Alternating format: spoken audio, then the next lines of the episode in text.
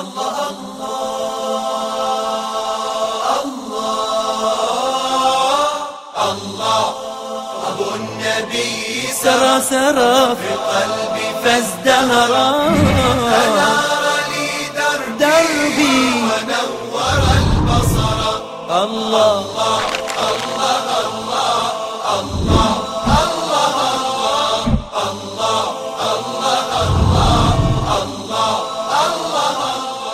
بسم الله الرحمن الرحيم السلام عليكم ورحمة الله وبركاته الحمد لله وكفى وصلاة وسلاما على المصطفى وعلى آله وصحابته أولي الشرفاء فأصلي وأسلم على المبعوث رحمة للأنام محمد بن عبد الله بن عبد المطلب بن عبد مناف بن هاشم القرشي. صلى الله عليه وعلى آله وصحابته الكرام. رب اشرح لي صدري ويسر لي أمري واحلل عقدة من لساني يفقه قولي. أعوذ بالله السميع العليم من الشيطان الرجيم. min hamzihi wa nafkhihi wa nafthi. Mtazamaji wa Africa TV, tunaingia na kuendelea na darasa letu la Arrahiqul Makhtum.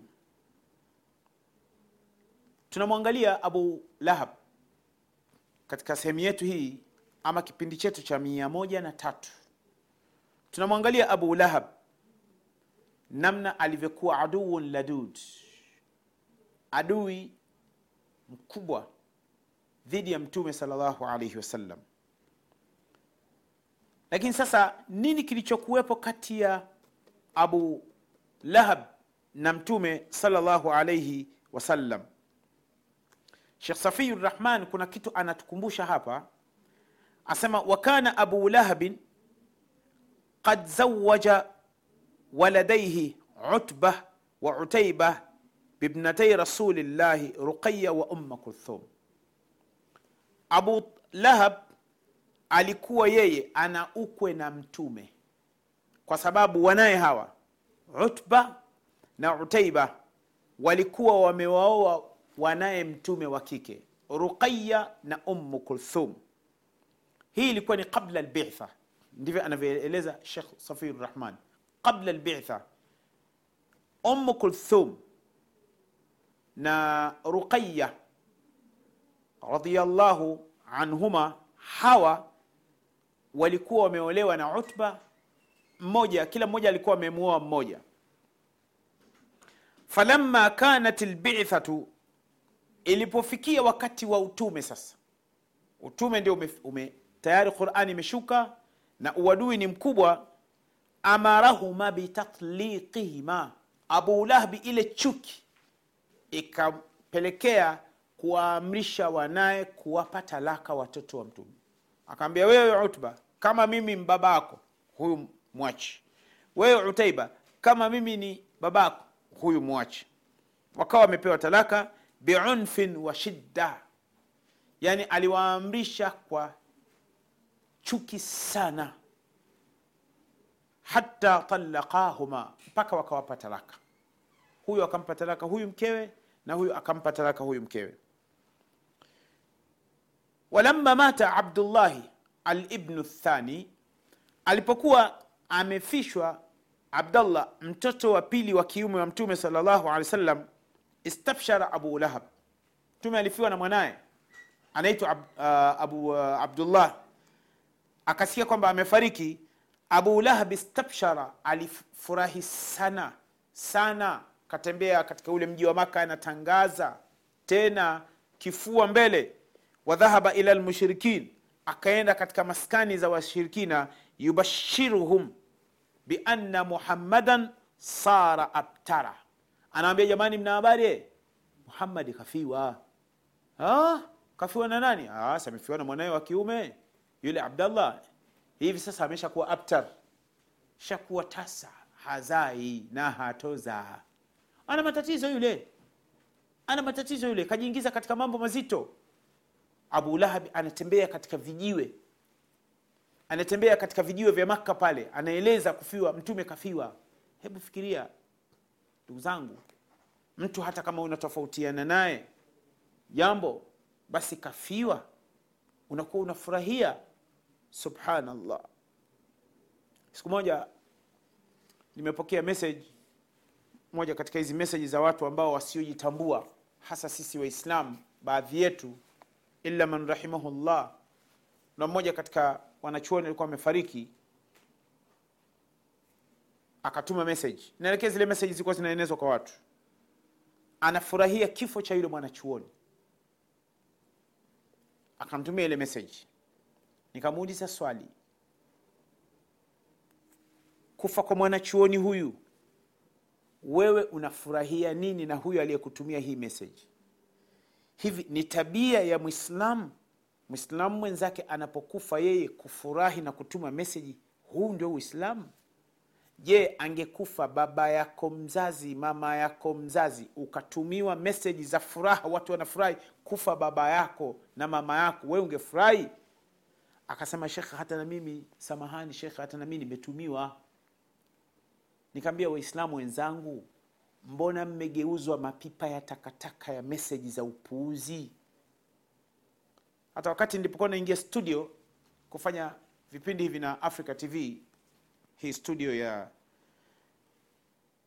napata message mtu mmoja ananitumia anasema ya karim sijui ya rauf ya rahman simu nimeiweka mbali hapa studio ningeisoma kwamba majina haya mungu hashindwi na chochote fanya uwezalo. Tuma kwa watu utapata habari njema na mambo yako ndani ya muda mchache yatakuwa mazuri. Nikamtumia meseji, aliyekutumia hii meseji na wewe unayoeneza hii meseji wote ni waongo. Akanitumia message uongo vipi na mimi nimeletewa habari za kufurahisha kwamba mambo yangu yatakuwa mazuri? Nikaambia huyo aliyekutumia hiyo meseji naomba umuulize yeye. Mambo yenu yatakuwa vipi? Akanitumia meseji akaambia sawa. Sasa hebu fikiria waislamu namna tunavyochezewa namna hii. Yaani namaana wewe ukae tu kazi yako kutuma meseji tu mambo yako yakawe supa huu ni utapeli kwa nini waislamu mnafanyiwa utapeli? Yaani utapeli mpaka katika imani yako.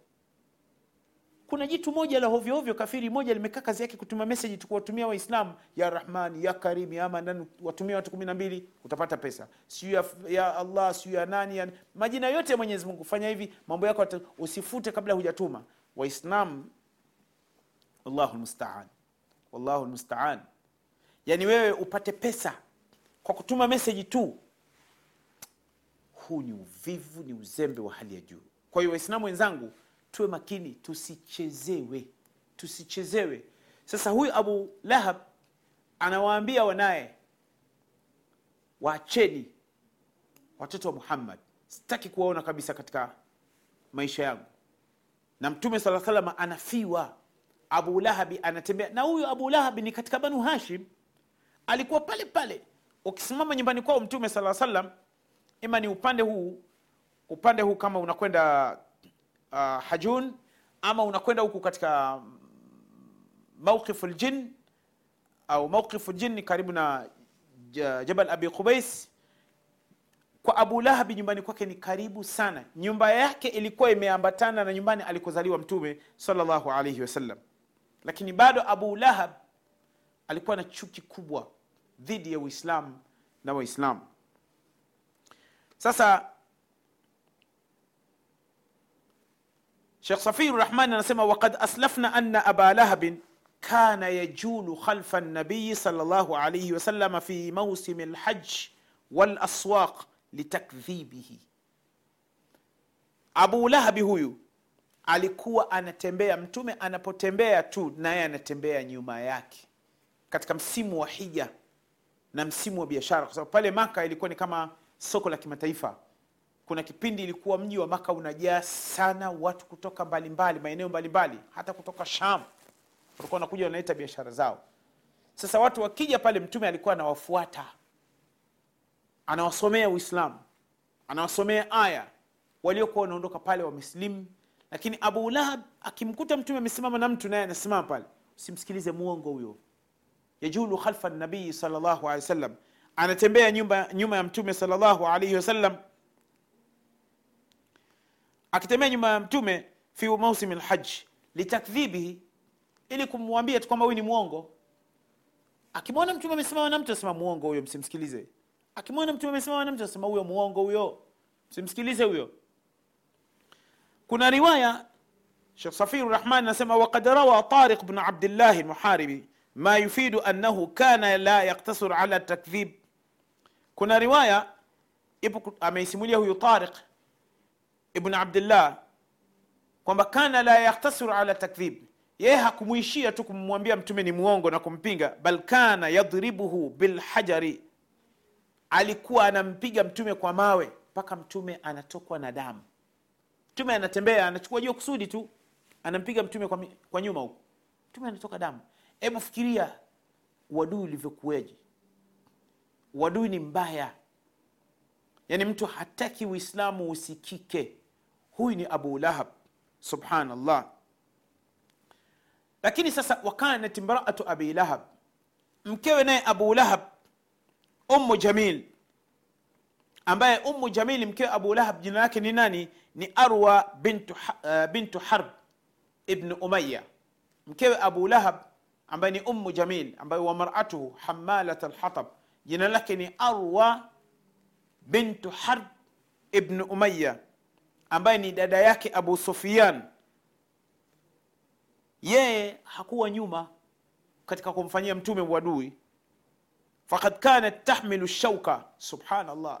Sikiliza sikiliza mtazamaji wa africa tv umu jamili alikuwa anabeba miiba. Watadauhu fi tariqi nabii wa ala babihi lailan umu jamili mwanamke yule akijua kwamba mtume anapita sana hapa anachukua miiba anaweka njiani. Na usiku usiku mtume kalala anachukua miiba anaweka mlango wa mbele na wa pale nyumbani kwake. Anachukua miiba anaweka mlango wa mbele na miiba anaweka mlango wa nyuma. Subhanallah yaani hii yote ni chuki dhidi ya uislamu. Na alikuwa na maneno machafu umu jamil. Alikuwa na maneno machafu kiasi ambacho mpaka akawa anamzulia mtume salllahu alaihi wasallam alikuwa anatembeza fitna katika mji wa makka. Na ndio maana qurani ikawa imemwita huyu mwanamke hamalat lhatab hamalat lhatab yani hatabu lfitna yani mbeba kuni mbeba kuni wa fitna. Yani yule mwanamke alikuwa anatembea katika majumba. Na ah, ana lote muhammad. Na ah, muhammad huyu ana lote mbaya mbaya. Yuko hivi yuko hivi. Anaeleza kesi ambacho watu wakawa wanamchukia mtume salllahu alaihi wasallam. Tusimame hapa kwa ajili ya mapumziko